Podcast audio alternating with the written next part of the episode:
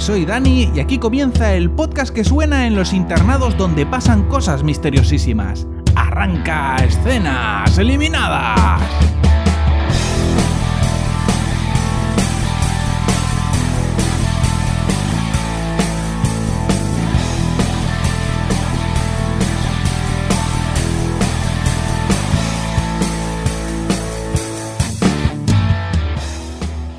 Esta semana os voy a contar qué pasa en el piloto del remake del Internado, una serie que muchos recordaréis eh, que se, emitió hace unos años en Antena 3 y esta semana Amazon Prime ha estrenado un remake de esa misma serie. Vamos a ver si esta nueva, este nuevo internado es mejor o peor que el original. El episodio piloto del internado Las Cumbres comienza con unas agradables imágenes de unos cuervos picoteando un cadáver el cadáver de un animal eh, muerto en el bosque. Uno de los cuervos alza el vuelo solo para que veamos unos planos aéreos del internado, que yo para mí que son CGI, pero bueno, está en el pego, así que bien. Y eh, vemos que el internado está al borde de un precipicio, que es un sitio fantástico para edificar. En cuanto suena la campana del cambio de clase, dos alumnos sin mediar palabras se lían a puñetazos en medio del pasillo mientras por supuesto el resto de sus compañeros se engorila alrededor clamando por sangre y vísceras.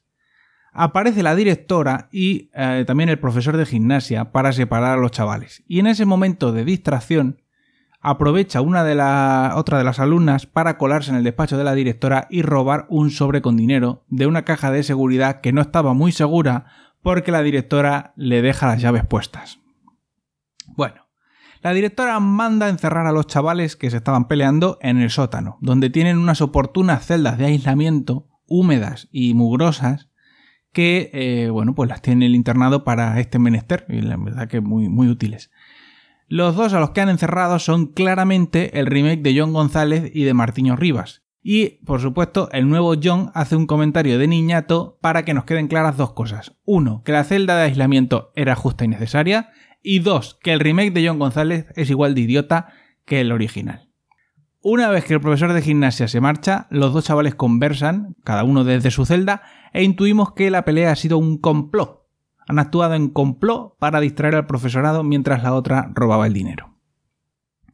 A continuación entra el opening de la serie y cuando volvemos hay un montón de alumnos haciendo gimnasia en el patio y nos damos cuenta de que la mayoría de los alumnos de este internado padece el síndrome de Kimi, el de compañeros, porque son gente de 30 años que vive atrapada en la vida de un quinceañero. Bueno, en la siguiente escena aparece una niña que no sabemos de dónde viene ni a dónde va, pero eh, bueno, la niña ya mal, pero por lo menos trae tabaco de contrabando, que eso para las adolescentes treintañeras del internado, bien.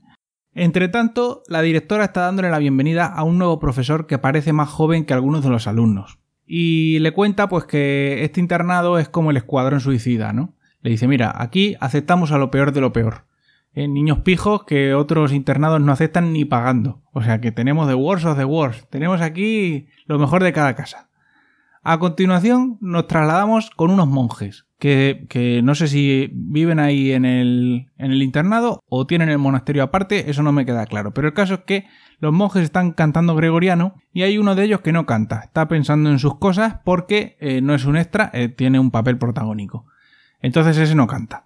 Este monje se va a su celda, se quita el hábito y descubrimos una cosa terrible cuando este hombre se quita el hábito. Descubrimos que en este remake también hay un descaradísimo product placement como en la serie original y nos enfocan, nos hacen un primerísimo plano del logotipo de su ordenador portátil, porque este monje es muy moderno y tiene ordenador portátil y fuma tabaco rubio. Bueno, ahora pasan algunas cosas que inicialmente son algo confusas. Hay una alumna francesa que da clases de francés a una, a una niña, supongo que la niña que trae el tabaco de contrabando, y esa niña vive cerca del internado. Entonces, va a la casa de la niña a darle clases de francés y le roba un bote de pastillas a la abuela de la niña. ¿Para qué? No lo sabemos por lo menos todavía, pero seguro que las pastillas serán una Mickey herramienta que le resultará de ayuda más adelante. John González y Blanca Suárez hacen un cameo en este momento de la serie. ¿Para qué? Pues por los jajas. No sé, no, para nada, no vale para nada. Entonces, un rato después, todos los alumnos se van a la cama, y a pesar de que es un internado privado, duermen en barracones como los militares. Tienen ahí unas literas que tienen pinta de ser bastante incómodas y duermen ahí como 20 en la misma habitación. Nula intimidad. El profesor de gimnasia, al que apodan el nazi a pesar de ser sudamericano, hace las veces de perro guardián del internado, ¿vale? Y pilla a una de las alumnas usando el móvil debajo de las sábanas. Entonces, como castigo, le quita el móvil y le rapa la cabeza. Entre tanto, los remakes de Johnny Martiño pasan la noche al fresquito en el calabozo para, pues eso, para que se les curta el carácter. Cada vez a mí me va gustando más este internado. A la mañana siguiente, el monje que no cantaba porque no era un extra va a darle clase a los chavales y parece que da este hombre clases de latín. Entonces se entera de que eh, los remakes de Johnny Martiño han pasado la noche en el calabozo, al fresquito. Y tiene una escenita de niña traumada con la chica a la que el profesor de gimnasia le ha rapado la cabeza porque eh, la muchacha, pues no sé, se le va la olla a Camboya y se agujerea la oreja con un imperdible sin mucha justificación. Los guionistas han querido aquí, mm, no sé, darnos a entender que el hecho de que te rapen la cabeza te traumatiza lo suficiente como para agujerearte la oreja con un imperdible. El cura, conmovido por tanto drama adolescente, saca a los chavales del calabozo y se va enfadado a hablar con la directora. Pero la directora le dice que aquí manda su coño moreno le dice que esto es un internado donde la disciplina está por encima de todo porque tienen que meter en vereda al escuadrón suicida. Que no te enteras, cura, que aquí no estamos pa' mierdas. Y le dice que a dar sermones y, mierdas de, de tolerancia y caridad que se vaya a la parroquia. Que aquí en el internado manda su coño. Total, que la directora no tolera la disensión del cura y lo despide de su puesto de profesor de latín. En el patio nos enteramos de que la chica francesa y el remake de Martiño son, de alguna manera, hermanos. Y nos enteramos también de que el remake de John está de novio con la chunga que trapichea con tabaco. Por lo visto, con el dinero y las pastillas que, que han robado, pretenden irse juntos de vacaciones a la playa. Están trazando un plan de fuga. A continuación, el profesor que parece más joven que alguno de los alumnos parece ser que eh, es el profesor de música, ¿no? Y vemos que mira raro a una alumna con el pelo corto. Y la alumna del pelo corto lo mira raro a él porque parece como si se conocieran. Pero no se, esto no se verbaliza ni se concreta en nada. A continuación, este profesor Babyface finge tocar el piano y pone cara de estar muy concentrado tocando el piano y de sentir muchas cosas por dentro. La chica al final se termina poniendo mal, se termina alterando y se marcha corriendo de la clase sin que eso tenga ningún tipo de repercusión, a pesar de que hemos dicho que este internado eh, todo va por la disciplina. Eh, por lo visto, aquí se nos deja, en un par de frases se nos deja caer como que esta chica como que tiene enchufe, ¿vale? Pero no, no se concreta en el piloto por qué tiene enchufe ni de quién es hija. Suponemos que está emparentada con la directora, pero no se confirma, ni se desmiente. Mientras tanto, el monje que no cantaba porque no era un extra, tiene una charla con el abad del monasterio. Que, bueno, pues el abad le dice que el internado sigue perteneciendo a la congregación y que él puede presionar a la directora para que le devuelva su puesto de profesor de latín. Que es importante que vuelva a dar clases porque es el único monje docente que queda en el monasterio y que, hombre, es lo suyo, ¿no? Pero el otro, el, el monje que no cantaba porque no era un extra, eh, se enciende un pitillo y le dice al abad que se quiere marchar del monasterio. Y quiere dejar la congregación porque por lo visto ha estado mandando unas cartas a Roma y Roma no le contesta, por lo que sea el Papa tiene el lío y no le quiere contestar. Y que se quiere dejar la congregación por algo que se que le pasó en el pasado, que lo tiene también a él muy traumatizado, pero que no nos cuentan en el piloto.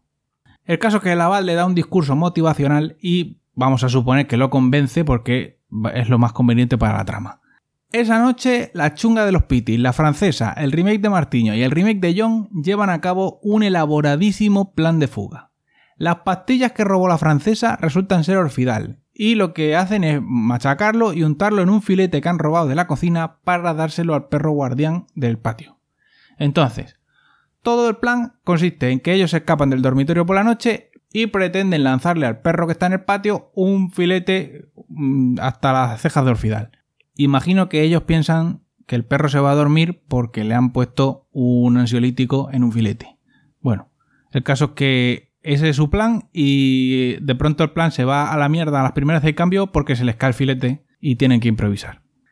Ah, eh, bueno, como se les cae el filete, la francesa se acojona y dice que sin el filete ella no va, que muy arriesgado y que el perro, que el perro se los come, que no, que no se fía.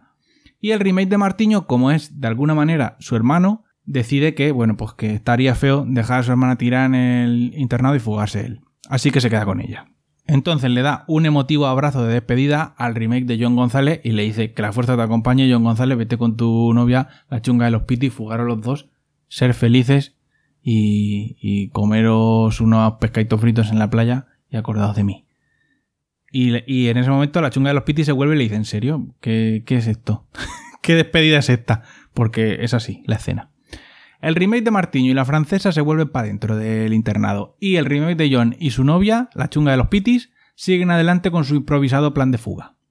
Justo en ese momento, no antes ni después, en ese momento, la directora se da cuenta de que le han desvalijado la caja de seguridad poco segura porque la mujer se deja las llaves puestas. Así que empieza a registrar los dormitorios en plena noche. Y se da cuenta de que le faltan cuatro alumnos. Entre tanto, el remake de John y su novia la chunga de los Pitis han conseguido meterse en una furgoneta y están intentando hacerle un puente. Pero el perro, que no es tonto, es perro pero no tonto, se les echa encima y no para de ladrar. Así que el remake de Martiño, eh, en, un, en un arranque de salvapatrias, vuelve sobre sus pasos para intentar distraer al perro y que sus amigos se puedan escapar. Revientan la verja con la furgoneta, pero la furgoneta no pasa, o sea, se queda estampada en la verja pero la abre lo suficiente como para que ellos dos se puedan escapar en una bici por el bosque. Los dos montados en una sola bici por el bosque de noche. Los chavales del internado ven la fuga y, por lo que sea, pues se ponen muy contentos y la celebran como gran éxito, ¿no? Como cuando Luke Skywalker destruye la estrella de la muerte con una inusitada puntería. Eh, como era de esperar, la parejita a las primeras de cambio se pega una hostia en medio del bosque, porque por supuesto, claro, es que los dos en una bici de noche por el bosque estaba fácil. Así que, pues nada, tienen que seguir con la huida a pie, mientras los profesores, por supuesto, les buscan por el bosque. Mientras huyen, ven unas extrañas luces en el cielo que parecen farolillos, y pero no tampoco se detienen a ver qué son. Y nosotros vemos que, aparte de los profesores, hay una persona encapuchada en el bosque que les está siguiendo. Entretanto, en el internado, la chica del pelo corto ve por la ventana las luces en el cielo y abre mucho los ojos como queriéndonos dar a entender que ella sabe lo que son. Pero es que yo creo que esta chica, su superpoder es abrir mucho los ojos para darnos a entender que algo sabe, porque también nos abría mucho los ojos con el profesor de música como queriéndonos decir que lo conoce, pero sin verbalizar eso, pues aquí lo mismo. Abre mucho los ojos como queriéndonos decir que ella sabe lo que son las luces. Entonces, en ese momento, eh, el remake de John González se cae por un terraplén. Porque como estaba ya medio cojo de la hostia de la bici, pues se cae por un terraplén y se da con una piedra en la cabeza.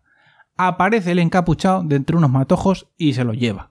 Y su novia, la chunga de los pitis, no hace absolutamente nada por impedir que secuestren a su novio. Se queda en lo alto del terraplén, mirando con cara de tonta, viendo cómo se lo llevan. Y fin. Ahí termina el piloto del internado Las Cumbres cosas buenas que tiene la serie. Pues que, para empezar, está mejor rodada que la original. Se ha hecho con una estética de cine que se agradece. Tiene algunos planos un poquito más difíciles, ya de segundo curso de, de cine. Y eso contribuye al clima misteriosísimo. Eso está bien. Algunos de los actores y actrices, como por ejemplo la directora o el abad, parecen buenos intérpretes. El resto son normales y algunos como Mina Al-Hamadi son malos. Porque esta chica hace aquí de profesora, pasa de hacer de alumna en, élite a hacer de profesora y mal. Mal porque no, no. A estas chicas le faltan un par de vueltas en la sartén de la interpretación. Pero bueno. ¿El piloto es lo suficientemente bueno como para seguirla viendo? Sí. ¿Los guionistas van a terminar haciendo cosas raras como en la serie original? No lo descarto, probablemente. Eso es todo lo que os puedo decir del piloto del internado Las Cumbres. En la web escenaseliminadas.com podéis encontrar todos los podcasts anteriores y si queréis contactar conmigo, recomendarme series o lo que sea que me queráis contar, lo podéis hacer a través de mi cuenta de Twitter, Escenitas. Hasta semana que viene.